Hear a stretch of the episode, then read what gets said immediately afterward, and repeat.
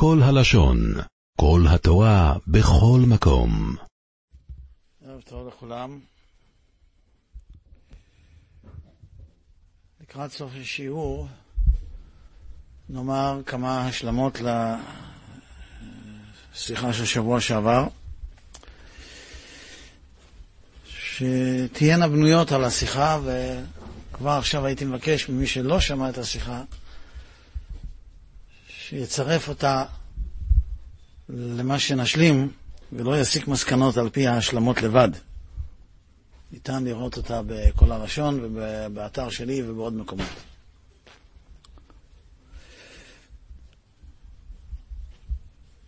אחד המקורות לגלות ישמעאל, המקור הזה מופיע גם בספר, זה רבנו בחיי על פרשת ניצבים, דברים פרק ל', ונתן השם את העלות האלה על אויביך ועל שונאיך.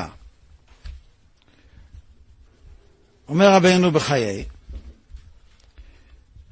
על אויביך זה עשיו, זה ישמעאל, סליחה, על אויביך זה ישמעאל, ועל שונאיך זה עשיו, וקרא לעשיו שונא, ולישמעאל אויב, כי אויב יותר קשה מן השונא. כי עשיו שונא אבל ברחמנות. וישמעאל אויב שכל מי שנופל לידו אומר אוי ואבוי. דיברנו על זה הרבה פעמים, שאין צורך לחטט בשורשים גנטיים במקרה הזה, כי יש לנו ידיעות ברורות מי זה עשיו ומי זה ישמעאל. עשיו אומר אברבנאל, אומר רבי יוסף אלבו, אומר הנציב, אומר רב צודק ועוד רבים אחרים, הם עמי הנצרות, וישמעאל עמי האסלאם. הגדרות ברורות. אנחנו יודעים מי לפנינו. אנחנו גם יודעים שלקראת אחרית הימים יש שילוב זרועות, שילוב ידיים בין עשיו לישמעאל, שהרי אנחנו אומרים בסליחות אשכנזים, כלה שעיר וחותנו ועלו לציון מושיעים. גם בצלם שראה נבוכדנצר מתחלקות אצבעות הרגליים לשני חלקים, חלקם של ברזל. אדום, אומר רבנו סעדיה גאון, פירוש המיוחס לרבנו סעדיה גאון, וחלקם אה, של חרס, זה ישמעאל. זה הסוף. כלומר, בסוף יהיה בעיה עם עשיו וישמעאל. אגב, חלקם של חרס, זה מעניין כי אברהם אבינו רוחץ את רגלי הערביים כי הם עובדים לאבק רגליהם. אבק חול ברגליים וחרס ברגליים זה אותו דבר. לפי זה אני הבנתי למה במלחמת ששת הימים, מלחמת יום הכיפורים ובמבצע סיני, כשהם ברחו, הם חלצו את הנעליים ורצו יחפים. כי הם uh, התפללו לאלוהים שלהם, לאבק רגליהם, רצו שיהיה להם אבק ברגליים.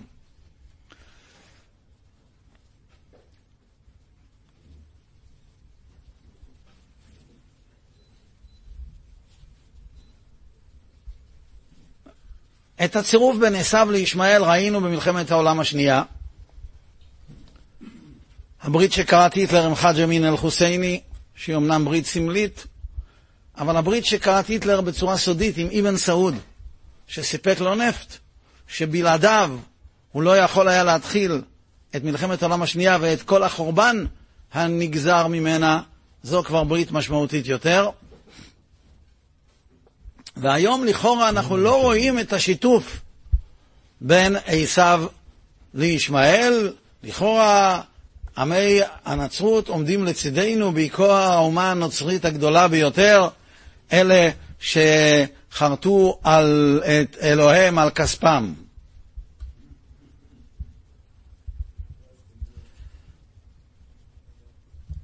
אתם יודעים שכל עם מברך בשם אלוקיו. אנחנו אומרים שלום. זה אחד משמות האלוקים. הם אומרים ביי. זה האלוהים שלהם, to go shopping. חסר יהיו, אבל זה בסדר. אז לכאורה אנחנו לא רואים, אבל רק לכאורה.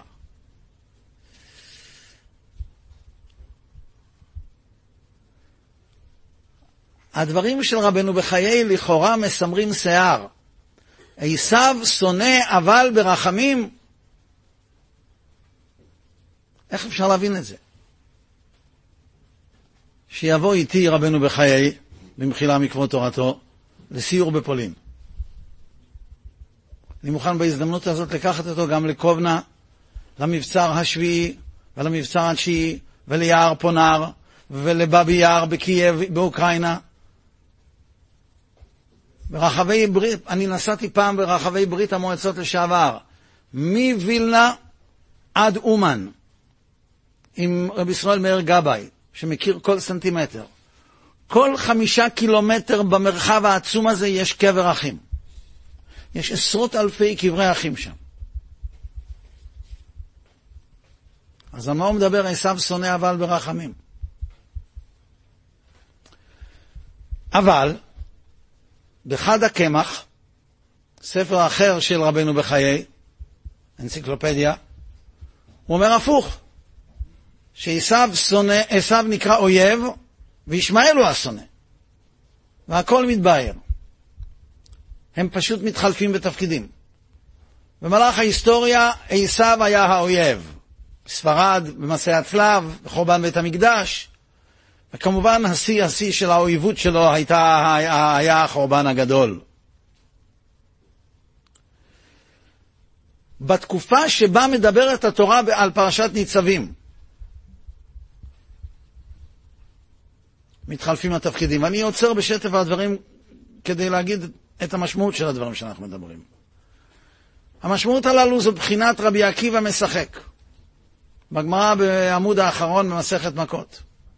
כשעבר ליד בית קודשי הקודשים וראה שועל יוצא מבית קודשי הקודשים, חכמים בכו והוא שחק. שאלו אותו מפני מה אתה משחק? אז הוא אמר, כתוב בפסוק בירמיהו, והעיד לי עדים נאמנים את אוריה הכהן ואת ירמיהו בן ברכיהו. אוריה הכהן היה תלמידו של ירמיהו שעבר ממקום למקום ואמר את נבואות ירמיהו. זכריהו בן ברכיהו היה בבית שני, תחילת בית שני, אחד משלושת הנביאים האחרונים, אחד מאנשי כנסת הגדולה, חגי זכריהו מלאכי. שואל הגמרא, מה עם עניין אוריה מבית ראשון לזכריה בבית שני? איך שניהם יכולים להעיד? זאת, זאת לא עדות מיוחדת בכלל. אומרת הגמרא, כתוב בנבואת אוריה, כלומר בנבואת ירמיהו. על זה היה דווה ליבנו, על אלה חשכו עינינו, על הר ציון ששמם שועלים ילכו בו. וכתוב בנבואת זכריה, עוד ישבו זקנים וזקנות בירושלים ואיש משענתו בידו. כיוון שמתגשם זה, מתגשם גם זה. כלומר, אנחנו רואים את התהליך. וזה מה שהרמב"ן אומר שציטטנו אותו באחד מהשיעורים הקודמים, שחסד וצדקה עשה איתנו הקדוש ברוך הוא שגילה לנו על ידי עבדיו הנביאים כל מה שיקרה לנו במהלך הגלות, כי אם לא, לא היינו מחזיקים מעמד. והבאנו על זה משל. שני חולים באותה מחלה, כואב להם הראש, כאב נורא ואיום. ובדור של המשפחות כאבי ראש, כי הראש כבר לא כואב, כן, אפילו לא כואב. אבל פעם היו כאבי ראש גדולים. ואחד הלך לרופא שלא מדבר, רשם לו מרשם, לקח את התרופה והכאב ראש התגבר וכל הגוף שלו כעת התווסף להמולה. הוא מאוד מודאג, מה קורה פה? השני קיבל את אותה תרופה אבל מרופא שמדבר. הוא אומר לו, תדע לך, התהליך יהיה כך, אתה תבוא הביתה, תיקח את התרופה, הכאב ראש יתגבר. לאחר מכן כל הגוף יכאב. סימן שהתרופה עוברת, אחר כך הכל יירגע ותרפא. הוא בא הביתה והוא רועד מפחד ליטול את התרופה, אבל הוא נוטל, כי כואב לו הראש מאוד. הוא כעת מחכה שהכאב יתגבר. אם הכאב לא יתגבר, סימן שהתרופה אולי לא פועלת. וכשהכאב מתגבר, לא כואב לא פחות מלחברו, אבל הוא מודאג פחות. הכאב הוא אותו כאב, אבל הוא רואה שזה התהליך. זה מה שאומר רבי עקיבא. שועל יוצא מבית הקודשים ודאי, ודאי שזה כואב, אבל אנחנו בתהליך. את זה כבר עברנו. עוד ישבו זקנים וזקנות בירושלים.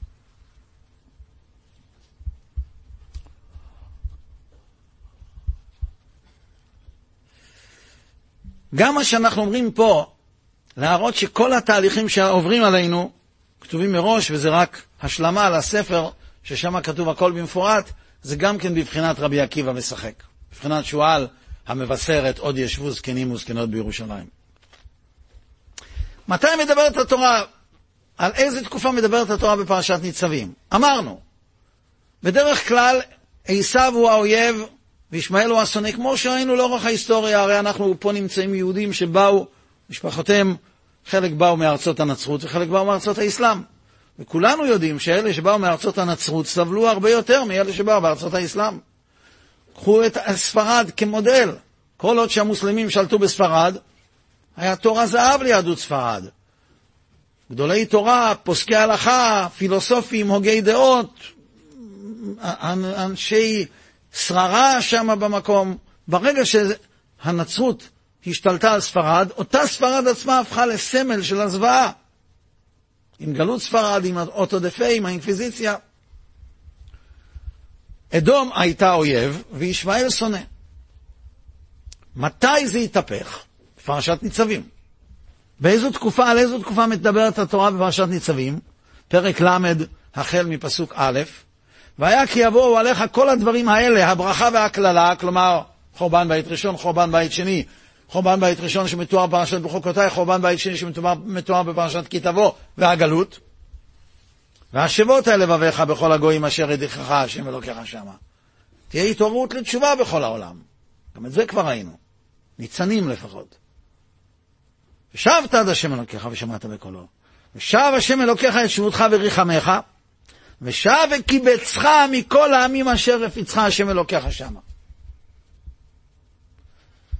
עם קום המדינה, שהיו כאלה שדיברו על התחלתא דגאולה, הביטוי שהיה שגור על לשונו של רבי שמר לוין, מנהיג אגודת ישראל, היה התחלתא דקיבוץ גלויות. כי על זה ליטמן דה פאלי, גאולה זה כבר רעיון, קיבוץ גלויות זאת מציאות. על הרעיון אפשר להתווכח, על המציאות לא. זה ברור שהייתה פה התחלתא דקיבוץ גלויות. גם המשפחות שאנחנו עדים להן היום, לא היו, חלק מהן לא היו יכולים לקום בלי התחלתא דקיבוץ גלויות. אני לא יודע אם אתם יודעים, אבל אני התחתנתי לפני קצת יותר מחמש שנים. כן? אני כבר נשוי 45 שנים, זה קצת יותר, זה ארבע ועוד חמש. כן? וכשאני התחתנתי, בחור מבית הונגרי בחורה מבית פולני, זה היה כמו שסיני התחתן עם אינדיאני. וכל, וזה היה דו-סטרי, כלומר, בשביל אימא שלי זה היה ויתור גדול לקחת בית פולני, לכן היא לקחה גם לאח שתי האחיות שלי. ובשביל חותני זה היה ויתור עוד יותר גדול להתחתן עם משפחה הונגרית. לכן הוא לקח גם לגיסי משפחה הונגרית. איך, אני, איך סוגי נישואים כאלו יכולים היו לבוא מעדות שונות, אם לא הקיבוץ גלויות הזה? וזה הולך ומתעמק והולך ומתחזק.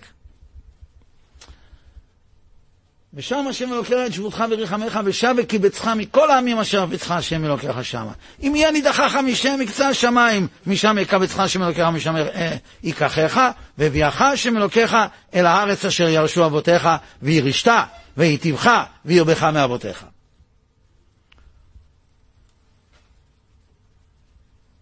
שני פסוקים אחר כך, פה יש פסוק שאנחנו מחכים שזה יקרה בשלמות, ומעל השם אלוקיך את לבבך ואת לבב זרעך לאהבה את השם אלוקיך בכל לבבך ובכל נפשך. גם בזה יש ניצנים של תהליך, שהקדוש הוא זיכה אותי להיות בתקופות מסוימות שותף, שותף זוטר בו. ונתן השם אלוקיך את העלות האלה על אויביך ועל שונאיך אשר רדפוך. ופה רבנו חי אומר, אויביך זה ישמעאל, שונאיך זה עשיו, כאן ישמעאל מקבל את התפקיד של אויב, שכל מי שנופל לידו אומר אוי ואבוי, ועשיו נשאר רק בתפקיד של שונא. כלומר, בזמן שמתגשמים הדברים הללו, מתהפכים התפקידים, ולעומת זאת בקל הקמח הוא מדבר על כלל ההיסטוריה והכל מובן. הכל מובן, הכל מסורטט מראש. מה שאני לא מבין, איך שונאים ברחמנות? עשיו שונא על דרך הרחמנות. איך שונאים ברחמנות? שמעתם מדבר כזה? לשנוא ברחמנות? מין חמסין קר כזה, מין גשם יבש, מין אש רטובה? איך שונאים ברחמנות? צריך להוציא פרשת ניצבים עם פירושו של הגויין הגודל רב ג'ו, ביידן. הוא מלמד אותנו מה זה נקרא לשנוא ברחמנות. לא שהוא שונא אותנו ברחמנות, הוא משתמש, הוא וכל חבריו האירופאים, כל אנשי עשיו, משתמשים ברחמנות, מי יותר ומי פחות, מי יותר בגלוי ומי פחות בגלוי, כדי לשמר את המצב המלחמתי פה, כדי שנמשיך להקיז דם. מסדרונות הומניטריים, ליבו שותה דם כשהוא רואה ילדים פלסטינאים. אה, למה הוא מסתכל? אני לא יודע. אדם בגילו, שבלב אשתו דם, למה הוא מסתכל? לא צריך להסתכל. עשיו שונא אבל ברחמנות. משתמשים ברחמנות לשנאה. ועם הרחמנות הזאת הם מנסים לאנוס אותנו, לעשות מעשים שיזיקו לנו. הם לא אומרים שהמעשים לא יזיקו לנו. הם לא באים לתת לנו עצות שזה יותר טוב לנו, אלא רחמונס. צריך רחמנות. כל המרחם על האכזרים, סופו מתאכזר על הרחמנים. זאת אומרת, זה סוג של רחמנות שהיא אכזריות. זה פשט ברבנו בחיי. ממש. חושב שייתנו לו מקום בין גדולי הפרשנים שם. אבל זה לא, זה לא נגמר פה. אומר יונתן בן עוזיאל, זה כבר תנועים. יונתן בן עוזיאל היה תלמיד של רבי יוחנן בן זכאי. זה כבר תנועים, זה כבר הרבה הרבה הרבה לפני רבנו בחיי. רבנו בחיי זה 700 שנה. יונתן בן עוזיאל זה כמעט 2,000, 1,800, 1,900 שנה. הוא כותב ככה בתרגום יונתן: ויגרם מימרא דהשם אלוקחון ית לבטיה אילן על בעלי דבבי חון, והשם ייתן את הקללות האלה על השונאים שלכם, דעיקו יתחון בגלבתחון, שהציקו לכם בגלות, ואז שנאי חון, ועל השונא, על, על, על בעלי דבבי חון זה על אויביך, ואז שנאי חון זה שונאיך, דרדפו מן בתריכון, עד די אנסו יתחון. ועל שונאיך, שמכריחים אותך, שכופים עליך. למה הוא כותב את זה? כתוב אשר רדפוך, לא כתוב אשר הכריחו אותך. ממתי המילה אנסון זה תרגום מילולי של רדיפה? אנחנו יודעים ארמית קצת, נכון? אנחנו לומדים גמרא, אנחנו לומדים, לומדים גם ירושלמי. כלומר, יודעים גם ארמית ירושלמית של יונתן בן עוזיאל. מה פתאום אנסו? אבל זה הרחמנות. עם הרחמנות הם ינסו להכריח אותך לעשות כל מיני דברים שאתה לא רוצה לעשות, כי זה לא לטובתך.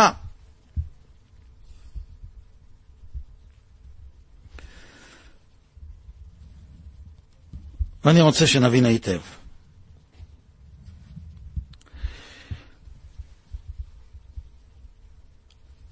אני רוצה לחזור צעד אחד אחורה.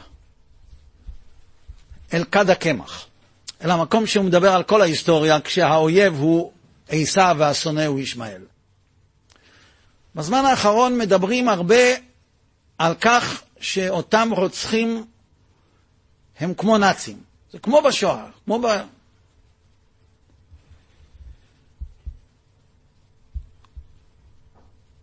הדברים הללו מקוממים. למה הם מקוממים?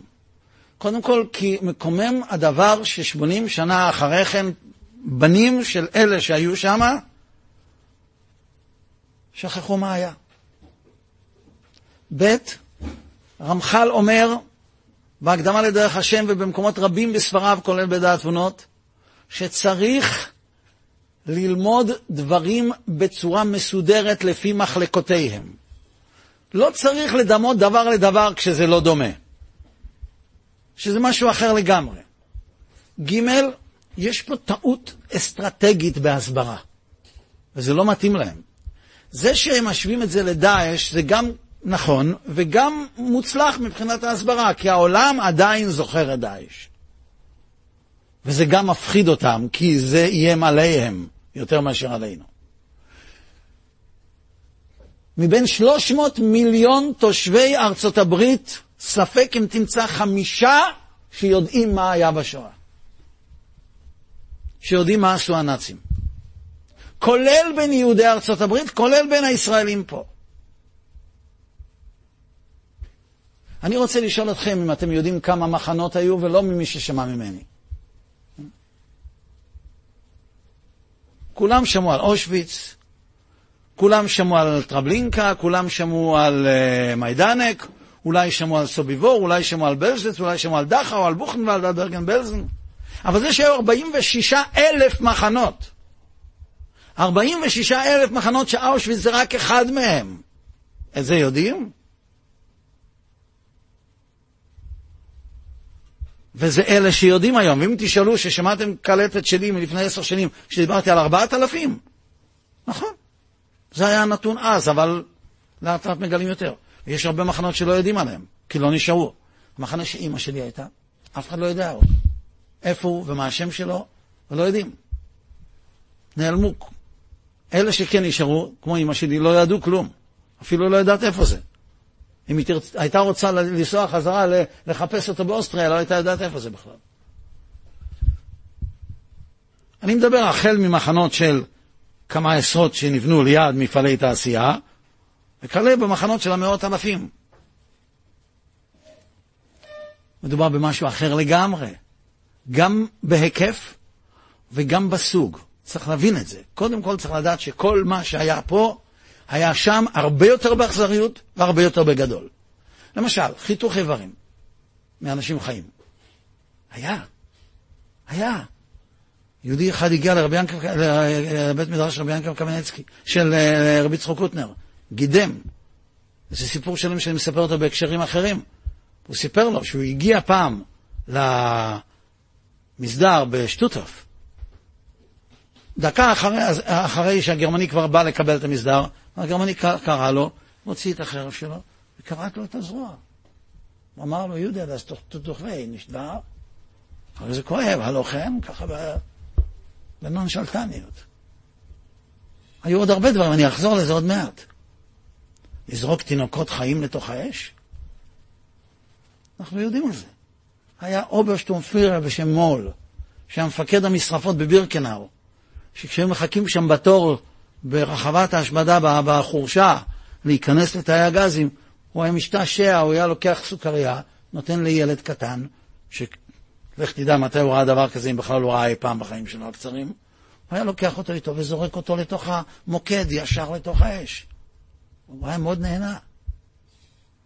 לא אחד ולא שניים, לא חמישים ולא מאתיים. והיו לוקחים בתור עונש היה אחד מאנשי הזונדר קומנדו שברח ותפסו אותו, אז למען יראו וייראו תפסו אותו בנוכחות כל אנשי הזונדר קומנדו, כ-800 איש, והשליכו אותו חי בתוך התנור. על מה מדברים?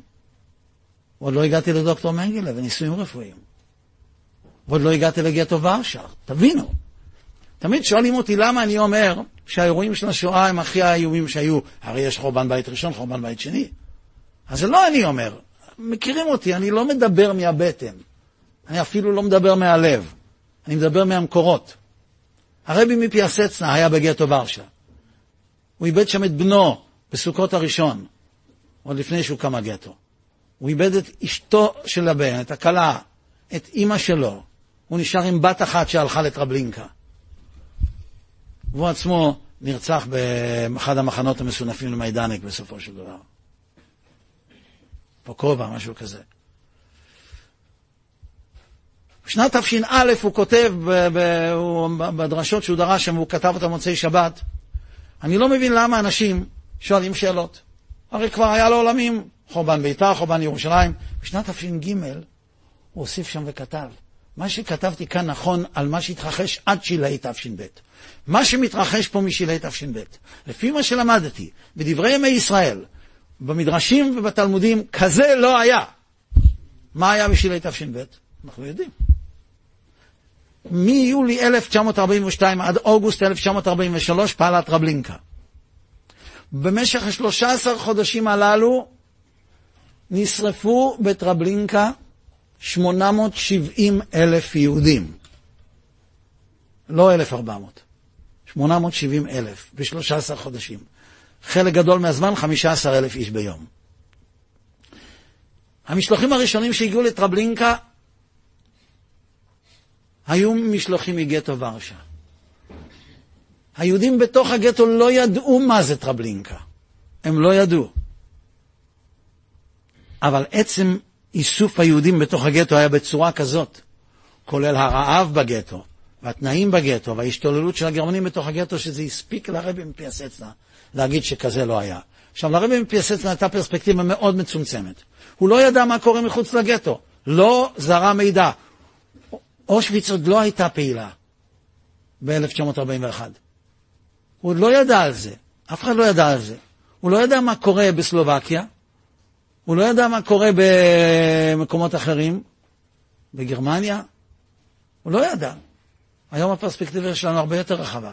ועל מה שהוא כן ידע בגטו ורשה, זה הספיק לו להגיד שזה יותר גרוע מחורבן בית ראשון וחורבן בית שני. עכשיו בואו נראה מה כתוב בחורבן בית ראשון וחורבן בית שני. ידי נשים רחמניות בישלו ילדיהם. יותר גרוע, הוא אומר. הוא ידע את הפסוק הזה כמו שאני יודע. הרב יהושע מוישה אהרונסון נשאל שאלה, האם מותר לאדם שהולך למות מרעב לאכול את בשר אחיו המתים, יהודים המתים? שאלה מסמרת שיער. התשובה ההלכתית היא כן. הרבי, הרב אהרונסון פסק לא. פסק גאוני, אמיתי. הוא אומר, למה? כי אם אנחנו נתיר לאכול את המתים, יבואו להרוג את הגוססים. כי ירצו לאכול אותם, וזה כבר אסור. זה פסק כל כך גאוני וכל כך נורא, כי הוא גם אמיתי. כי הוא ידע שזה מה שיקרה. פרימו לוי מספר, בן אדם היה מוציא את היד שלו מהדרגש בלילה, בבוקר הוא היה מוצא שאין לו אצבעות, כי אכלו לו אותם.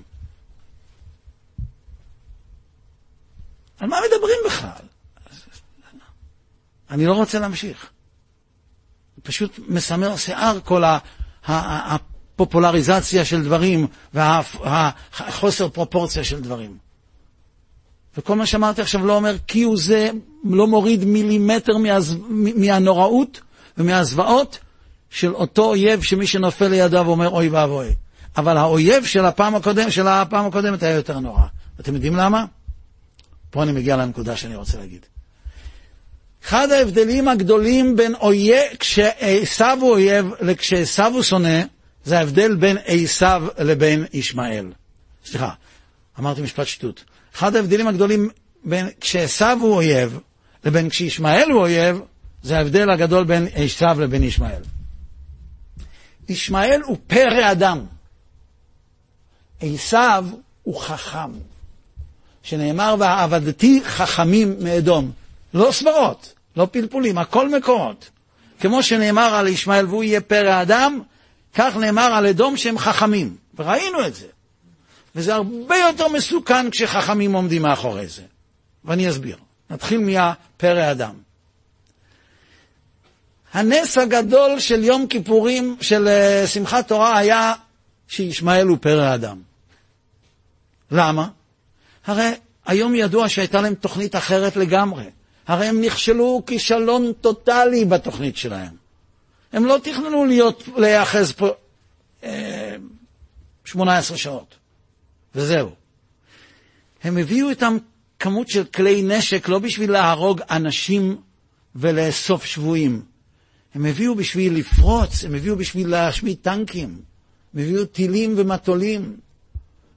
היה להם תוכנית להגיע למרכז הארץ ולקחת המוני בני ערובה ולהתבצר איתם.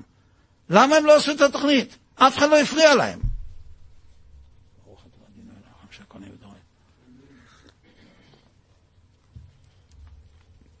כי ברגע שהם ראו מה קורה שם בקיבוצים שהם נכנסו, את הרכוש, את מה שיש להרוס, את הדם, הם איבדו את הראש. זה כמו הסיפור של החתול של רבי יונתן אייבשיץ. כולם מכירים את הסיפור הזה. שהיה ויכוח בין רבי יונתן אייבשיץ למלך, האם אדם הוא יצור מיוחד שיש לו בחירה, או שהוא מאולף. וממילא אפשר גם לאלף בעלי חיים. אמר לו המלך, הנה אני אלפתי חתול, וחתול מתנהג כמו בן אדם. אני מניח שאם החתול היה שומע הוא היה מאוד נעלב. עשו סעודה, והגיע החתול, לבוש בבגדים של מלצר, עם גרביים לבנות על הרגליים האחוריות שלו, והכפפות על הרגליים הקדמיות שלו, והוא הולך על הרגליים האחוריות עם מגש קטן, הוא הולך על השולחן ומגיש. ורבי סנאי בשביל לפני שהוא יצא לסעודה, הוא חשב מה לעשות, הוא, הוא הבין שאם מזמינים אותו לסעודה כנראה יש להם הוכחה. אז הוא הוציא, מה עושה יהודי כשהוא חושב? מוציא את הקופסת טבק. הוציא את הקופסת טבק, לקח את שמק טבק.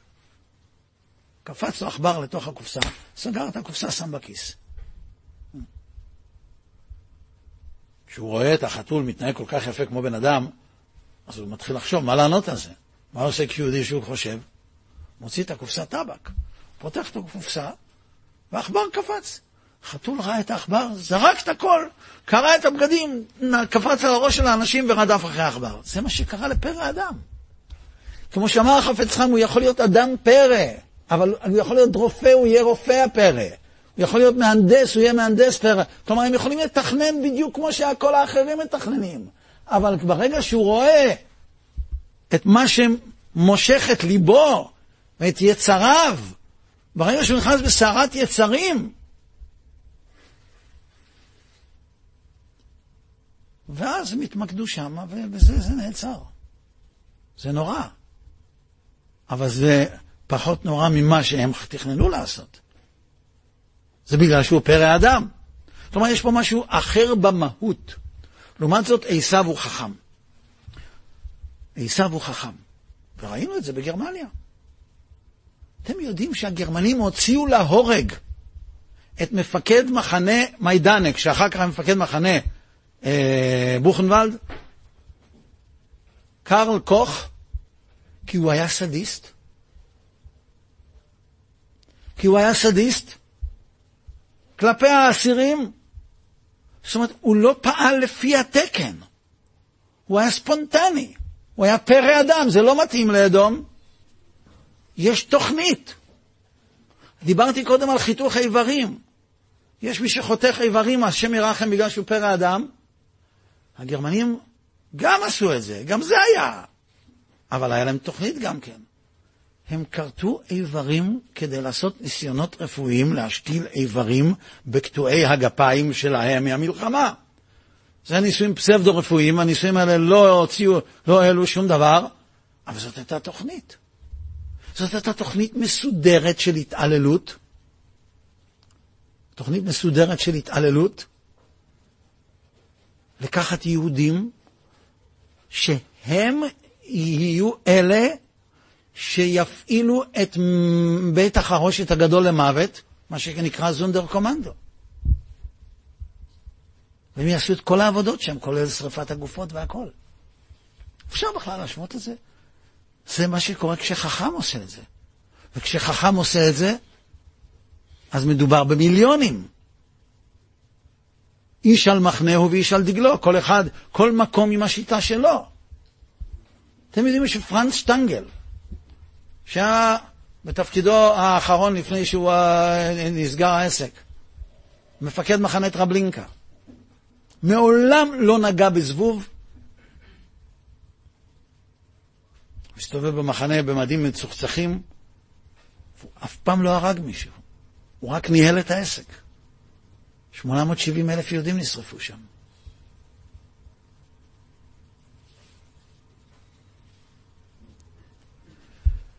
דוקטור מיקלוש ניסלי, שהיה פתולוג של מנגלה, עובד כפייה. היה מנתח גופות שמנגלה נתן לו, שעניינו אותו למחקרים שלו, בתוך המבנה של הקרימטוריום בבירקנאו. היה כותב דוחות על מכונת כתיבה, הוא היה רופא פתולוג. ויום אחד מנגלה הגיע וראה שעל אחד התיקים יש כתם של שומן. אז הוא אמר לו, איך אתה לא מתבייש לטפל בגסות כזאת בתיקים שאני מפתח אותם באהבה כל כך רבה? דוקטור מיקלוש ניסלי כותב, המילה אהבה יצאה מפיו של דוקטור מנגלה. בכלל אפשר להשוות? עוד לפני שנדבר מה יותר ומה עוד יותר. זה משהו אחר. זה ועבדתי חכמים מאדום.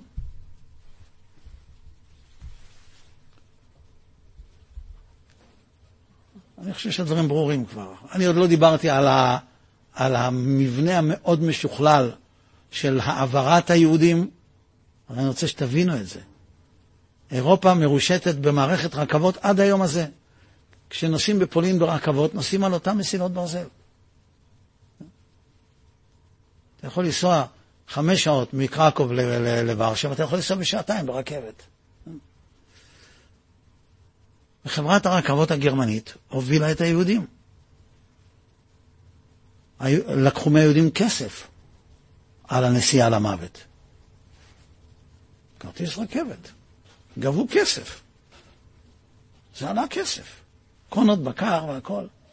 לקראת השמדת יהודי הונגריה, שבהם משמי, הובילו חצי מיליון יהודים תוך שלושה חודשים מהונגריה לפולין, כלומר תוך כדי חציית סלובקיה,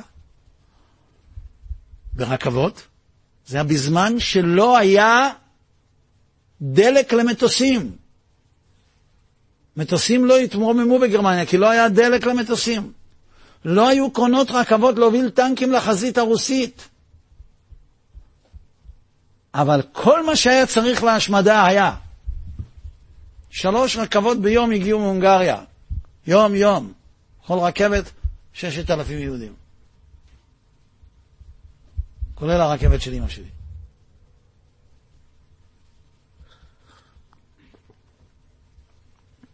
זה מסודר, זה מתוכנן, זה הכל דופק כמו שעון. בשיטה של סרט נע. זה לא פרא אדם, זה משהו אחר לגמרי.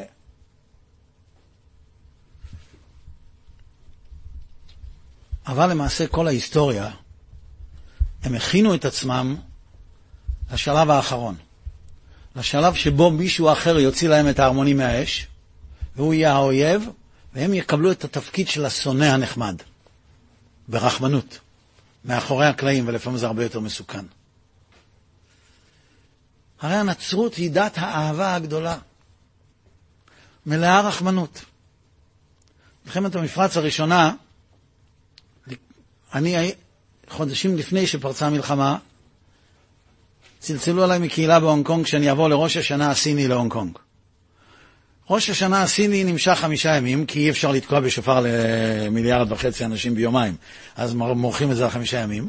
וכולם, כל אלה בהונג קונג אז, זה היה עוד לפני שהונג קונג עברה לסין, זה היה עדיין שלטון בריטי, כל אלה בהונג קונג נוסעים לחופשה למנילה, לאוסטרליה, והקהילה הזאת שאליה הוזמנתי עושה בשבוע הזה שבוע של אה, ירחי כלה.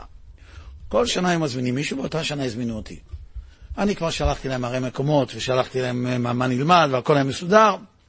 ואז התחילה ההמתנה לקראת מלחמת המפרץ. ואני לא ביטלתי, כי אנחנו האמנו שעוד מעט זה מסתיים. ואז פרצה מלחמת המפרץ. ולא ידעתי מה לעשות. לנסוע, לא לנסוע. היה לי בבית שם אישה עם חמישה ילדים אז, קטנים, אחד אחרי השני. חדר אטום, עם מסכות ורעשנים ושאר ירקות.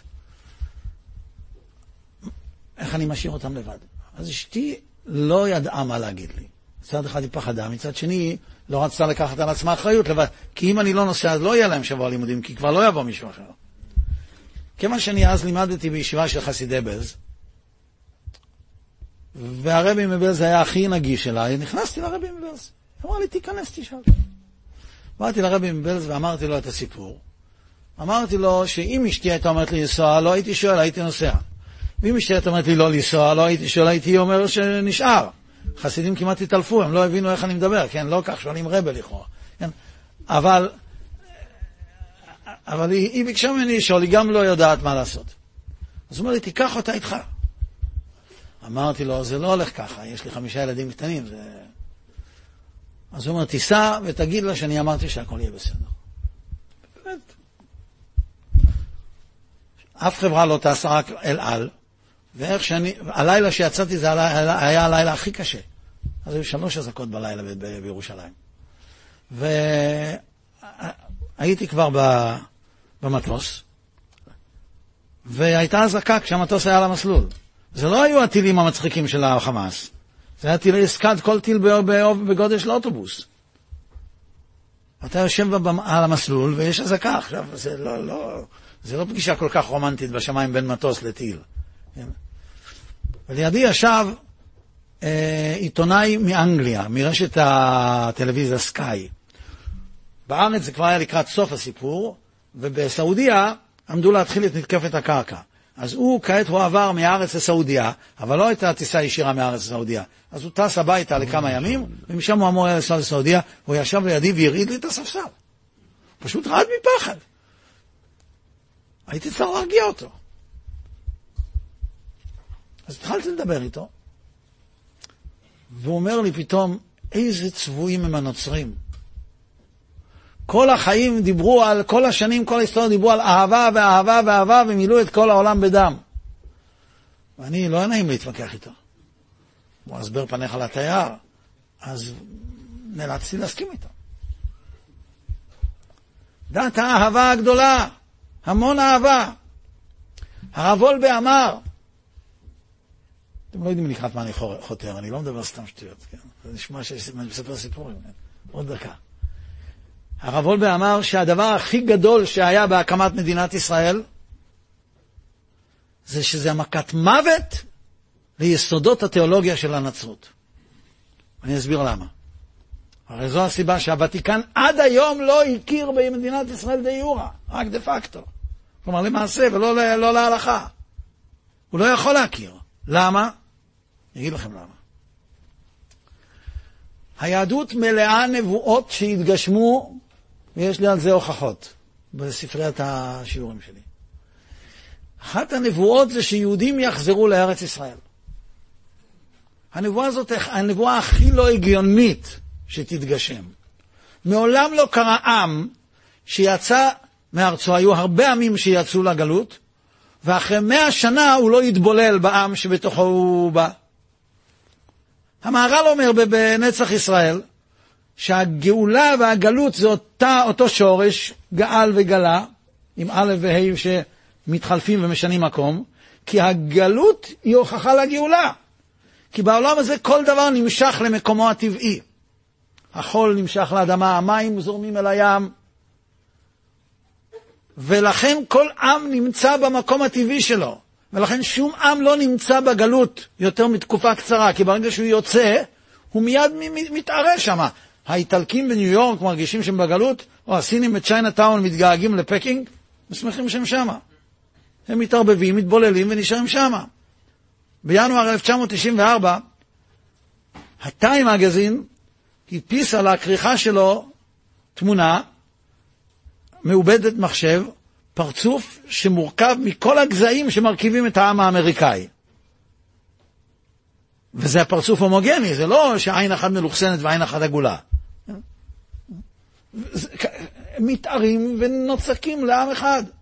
עצם העובדה שיהודי לא משתלב, והוא תמיד נמצא בגלות, זה הוכחה שהוא ייגאל. כך אומר המהר"ל.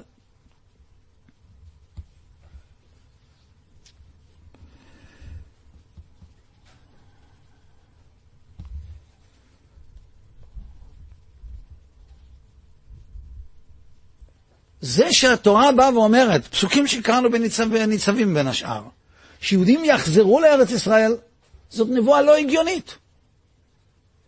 מי שאמר דבר כזה, אם לא שקיבל נבואה, דיבר, אין לו, היה לו שום סיכוי שזה יתגשם.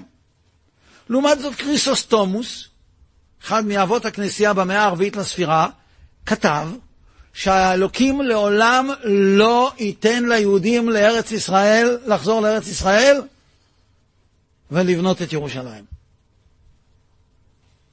והנה יהודים חוזרים לארץ ישראל. ועוד מלחמת ששת הימים שחוזרים לירושלים. זאת הייתה מכת מוות לכנסייה. כי הרי זאת הייתה ההוכחה שלהם. הרי מה הטענה של הכנסייה? רמח"ל מביא את זה בדעת תבונות כשהוא מדבר על חמשת הטעויות של עובדי עבודה זרה. הטעות הרביעית, זה הטעות של הנוצרים, שאמרו, אנחנו מבחינת כסף, כסף נמאס, והקדוש ברוך הוא החליף אותנו באומה אחרת. יש להם משבר תיאולוגי שהם לא יודעים איך לצאת ממנו. יש כאלה שכן יצאו ממנו. יום אחד אני טס לארצות הברית, ולידי בספסל יושבים שני דינוזאורים. משהו מהאבולוציה. איש זקן, זקן, זקן, זקן, אישה זקנה עוד יותר. הוא היה נראה משהו בין משהו מהקמבריון או מה, מה, מה, מהקריטיקון העליון, משהו בין 40, 50, 60 מיליון שנה, והיא הייתה נראית בכלל משהו שאי אפשר לספור. ישנים, ישנים, ישנים, משהו. ונוצרים עם צלבים, ובגלל שהם היו כאלה זקנים, ואני תמיד יושב בשביל, כי אם, ה... אם הטייס צריך עזרה, צריך שמישהו יעזור, אי אפשר להשאיר מטוס שלם בלי חסר אחריות, זה לא שאני יודע מה לעשות, אני לפחות יכול לנסות. כן? אז אני הפכתי להיות לעוזר שלהם. אנשים נורא נחמדים, מאוד מאוד נחמדים. כשהם היו צריכים לצאת, אני קמתי וליוויתי אותם לאן שהם צריכים ללכת, ואם היו רצו מים, אני ניגשתי למטבח והבאתי להם, עזרתי להם. התיידדנו. שאלתי אותם מאיפה הם. הם אמרו לי שם של עיירה, שם בין 72 אותיות. אסור להגיד אותו לפני שאתה קובע חמש פגישות אצל רופא שיניים לפני כן. שאלתי אותם איפה הגיהנום הזה. אז הם הסבירו לי, הם ראו שאני מוגבל, אז הם הסבירו לי. בשפה שגם מוגבל כמוני יבין. זה איזה כפר אי שם בטקסס, שכדי להגיע לכאן, הנכד שלהם בא לקחת אותם, נסעו שלוש שעות לעיירה הקרובה, משם ברכבת שעתיים וחצי לדאלאס, מדאלאס טיסה לניו יורק, מניו יורק אל לתל אביב, וכעת הם עומדים לחזור את כל הדרך הזאת חזרה, בגיל שלהם. אמרתי להם, תגידו, מה קרה לכם? אין שמש בטקסס? אין חוף בפלורידה? בשביל מה אתם באתם? אמרו לי, תסתכל מסביב. ראיתי שזו קבוצה שלמה, לא כולם כאלה ותיקים בשטח, אבל לכולם היה את התג, זו קבוצה שלמה. אנחנו שייכים לקבוצה נוצרית, שמאמינה שמכיוון שהקדוש ברוך הוא נתן לכם את ארץ ישראל, זה אומר שאנחנו טעינו ואתם צדקתם. שאתם ישראל ולא אנחנו. ואנחנו כל שנה באים לכאן כדי לעודד אתכם לקחת אחריות. מאויביי תחכמני. שנה אחת היה לנו אה, סמינריון במלון הייט, מה שנקרא היום דן, על הר הצופים. בגלל שאני הייתי גר בסנהדריה, זה מרחק חמש דקות נסיעה, לא לקחתי חדר במלון. למה אני צריך לאכול במלון כשאני יכול לאכול בבית? זה לא חינוכי. שאישה לא תבשל פסח. שאשתי תבשל, מה אכפת לי? אז אני אוכל בבית והולך למלון כל היום, אני נמצא שם, משפחה בבית.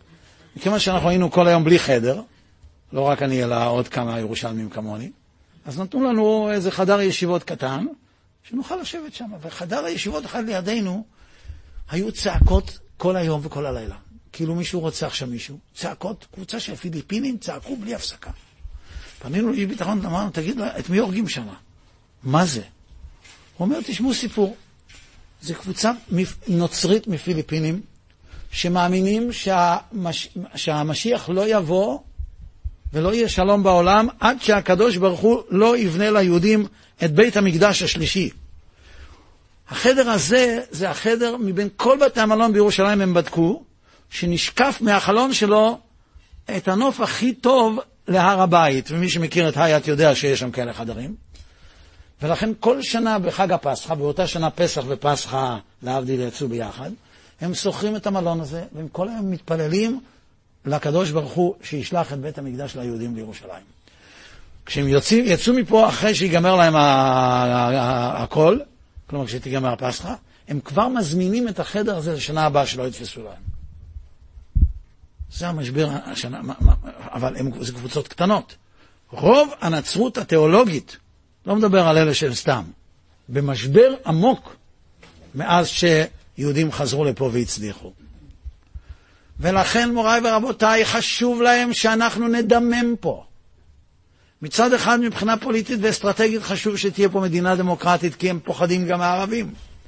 אבל מצד שני, להצליח יותר מדי פה זה לא טוב להם. ולכן הם שונאים אבל ברחמנות. הם שונאים אבל ברחמנות.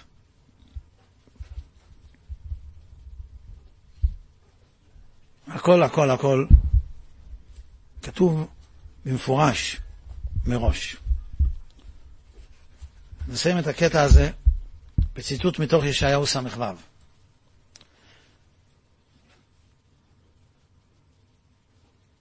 וראיתם ושש לבכם ועצמותיכם קדשת תפרחנה, ונודעה יד השם את עבדיו, וזעם את אויביו.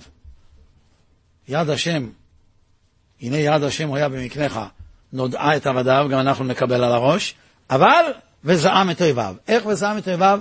כי הנה השם באש יבוא וחשופה מרכבותיו. להשיב בחימה אפו וגרעתו בלהבי אש. ושוב, אני לא יודע אם אתם יודעים. עוד לא צריך להגיע לרוסים כדי להגיד, ש... לגרמנים. מה שהרוסים עשו בגרמניה ב-1945, זה אין לשער ואין, כל מה שקרה פה זה אפס קצהו מה שהם עשו בכפר אחד, מכל בחינה שלא תהיה. האכזריות לנשים ולילדים ולתינוקות, הכל, מה שהרוסים עשו לגרמנים. אבל לא רק זה, גם האמריקאים והבריטים. היה באנגליה מפקד, חיל האוויר הבריטי היה מחולק לשניים, שלושה, אבל לשניים. מפקדת מטוסי הקרב ומפקדת המפציצים. בראש מפקדת המפציצים עמד גנרל בשם הריס, ארתור הריס. הכינוי שלו היה ארתור המפציץ. אף אחד לא הייתה שליטה עליו. לא למפקד חיל האוויר, סיר תדר, לא לצ'רצ'יל בעצמו. הם התחננו לפעמים שיפסיק את ההפצצות, שיכוון את ההפצצות למרכזי תעשייה. הוא פשוט שרף את כל גרמניה. מה שקרה בגרמניה בסוף, לא היה דבר כזה בהיסטוריה. כולם מדברים על הירושימה, שנהרגו שם קרוב ל-100 אלף איש. אבל בדרזדן, בהפצצה של אלפיים מטוסים, תוך 24 שעות נהרגו 45 אלף איש. בהמבורג, בברלין, כל יום, בוקר, בוקר, בוקר, בוקר, אלף מטוסים אמריקאים, מפציצים כבדים, B-17 ומטוסי ליברייטור, הפציצו את ערי גרמניה. לילה לילה אלף מטוסים בריטים, ולבריטניה מה שלא היה, או לא היה לה צבא כל כך חזק, אבל היה לה חיל אוויר, הם מן הסתם החזק ביותר בעולם באותה, באותה תקופה. הפציצו אותו דבר. הכל עלה באש. הכל עלה באש. ולהריס הייתה רשימה של כל ערי גרמניה, ועד שהוא לא שרף את כולם, לא היה, הוא לא נרגע. כי נא השם באש יבוא, וכסופה מרכבותיו. אש יוצרת סופה. תשאלו כבאים.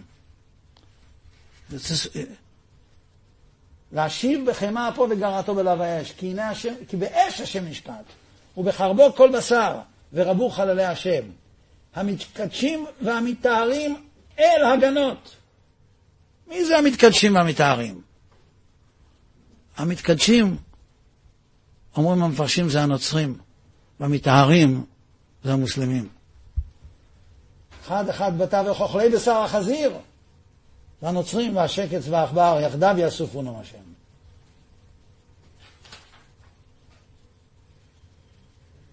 ושמתי בהם אות ושילחתי מהם פליטים אל הגויים. מה זה פליטים אל הגויים? תראו מה שאומר אברבנאל. מתקדשים ומתארים על הישמעאלים שהם מראים עצמם קדושים וטהורים ברוב רחיצתם. ושמתי בהם אות ושילחתי מהם פליטים. רוצה לומר שיסובב השם שימלטו במלחמה וילכו אל הגויים, אל מי? שהם הטורקוס ואל האנגלים ואל היוונים ואל ארץ איטליה. כל, כל המדינות הללו מלאים פליטים מוסלמים. כל העולם מלא מהפליטים האלה. המדינה היחידה שהיה לה שכל לא לקבל מוסלמים זה פולין. פולין אין מוסלמים. המקום הכי בטוח בעולם זה פולין היום.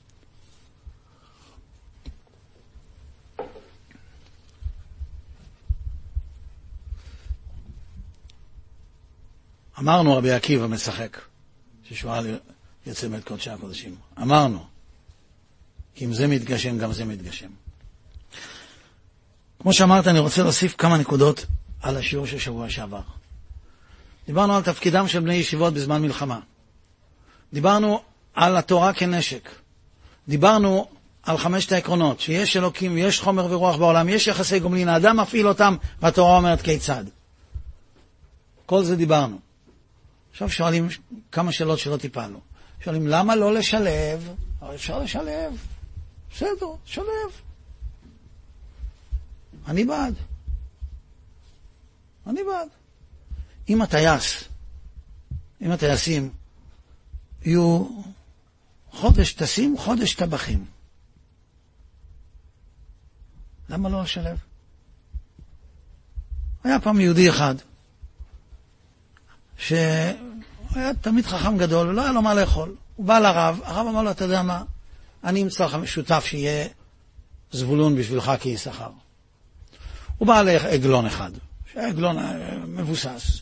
הוא אומר לו, תשמע, אתה, לא, אתה עגלון, אבל אין לך חלק בתורה. בוא נעשה שותפות עם המתמיד הזה, ויהיה לך חלק בתורה שלו.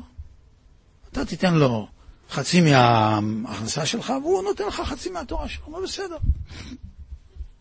קראו למתמיד הזה, שתו לחיים, לחצו ידיים. למחרת העגלון הזה מגיע לבית הכנסת, לבית מדרש. הוא אומר לו, תשמע, בבוקר תיגש לאורווה, שם נמצא הסוס, צריך לשקוט אותו טוב. צריך להחליף לו את הפרסות עכשיו, הגיע הזמן. העגלה נמצאת על יד, צריך למשוח את העגלה, הגלגלים בזפת. ויש לי רשימה של כמה, כמה הובלות שצריך לעשות. ההוא נהיה לו שחור בעיניים. אומר לו, תשמע, זה השותפות שלנו זה לא ככה. ביום שבו אני אעבוד עם הסוס, שום דבר לא יקרה, כי אני לא יודע לטפל בסוסים. אבל עוד יותר חמור, כשבאותו יום אתה תשב בבית המדרש, מה תעשה? אתה הרי לא יודע ללמוד. אז בין השותפות שלנו זה שאני כל הזמן לומד ואתה כל הזמן סוס, עם הסוס. זה השותפות. ההוא טייס כל הזמן, ההוא אה, טבח כל הזמן. זה לא הולך אחרת. כך בנויה כל שותפות. אז מה אתה מבלבל לי את המוח אה, לשלב? היחידים שצריכים לשלב זה אנשי הצבא, שצריכים גם תורה עם דרך ארץ, לא רק דרך ארץ. זה דבר אחד. דבר שני, ומה עם אחד שלא לומד? זה הם מאוד אוהבים, הם מאוד אוהבים.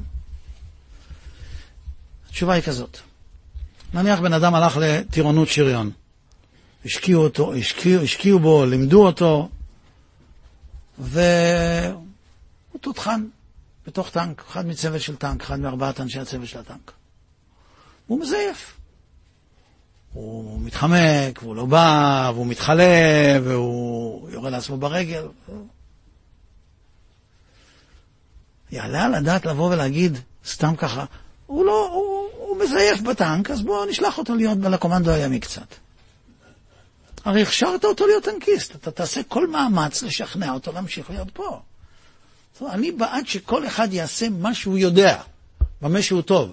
הרבה פעמים, בזמנו הרב שטיינמן קרא לכל אברך להפריש מעשר זמן ולצאת לפעילות של לב לאחים, ללמוד עם כל מיני אנשים.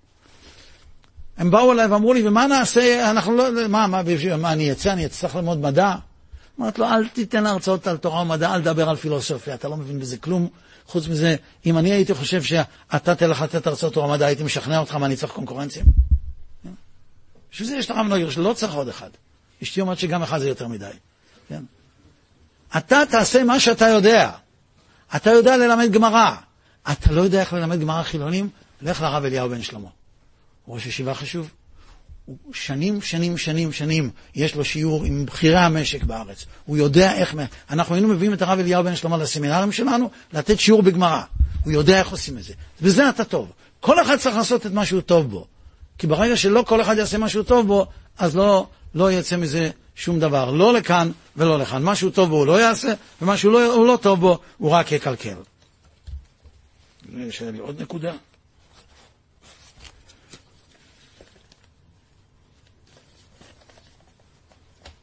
כן. צריך לדעת דבר אחד. כשיש מלחמה, מגייסים מילואים. בערך 300 אלף איש היום מגויסים. כשנגמרת המלחמה הם הולכים הביתה. אולי מזמינים אותם כדי לשמוע על כושר מפעם לפעם לאימון. המלחמה הרוחנית נמצאת כל הזמן. כיוון שהחלק של עשיו שעליו דיברנו, החכמים שבאדום, זה חלק של הלוכה, הלכה צריך להיות חכמים. הלוכה בידוע שעשיו שונא ליעקב, בזמן שאין מלחמה, מה, הוא פטור מהלוכה? אם אין מלחמה, אנחנו פטורים מלכות שבת? לא, יש רק הלכה אחת. מה, הוא לא יקיים אותה כשאין מלחמה? הוא מקיים את ההלכה הזאת כל הזמן. כל הזמן, כל הזמן המלחמה מתנהלת. על עמך יערימו סוד והתייעצו על צפוניך. אמרו לכו ונחידי מגוי, הם רק מחפשים הזדמנות. בשורשים הרוחניים, כל הזמן, כל הזמן המלחמה מתנהלת. ישמעאל מצד שני הוא כל הזמן פרא אדם. הוא לא פרא אדם רק כשהוא נכנס לקיבוץ בארי. הוא כל הזמן פרא אדם. בשורש הרוחני כל הזמן. ולכן המלחמה הרוחנית נעשית כל הזמן, כל הזמן. זה לא שפתאום יש מלחמה, פתאום בני הישיבות יושבים ולומדים. לא. המלחמה מתנהלת כל הזמן, כל הזמן. ולכן אין, אין, אין חופשה מלהיות בן אדם, אין חופשה מלהיות יהודי, ואין חופשה מלהיות בן תורה. תודה רבה. עולם שלם של תוכן מחכה לך בכל הלשון, 03 617 1111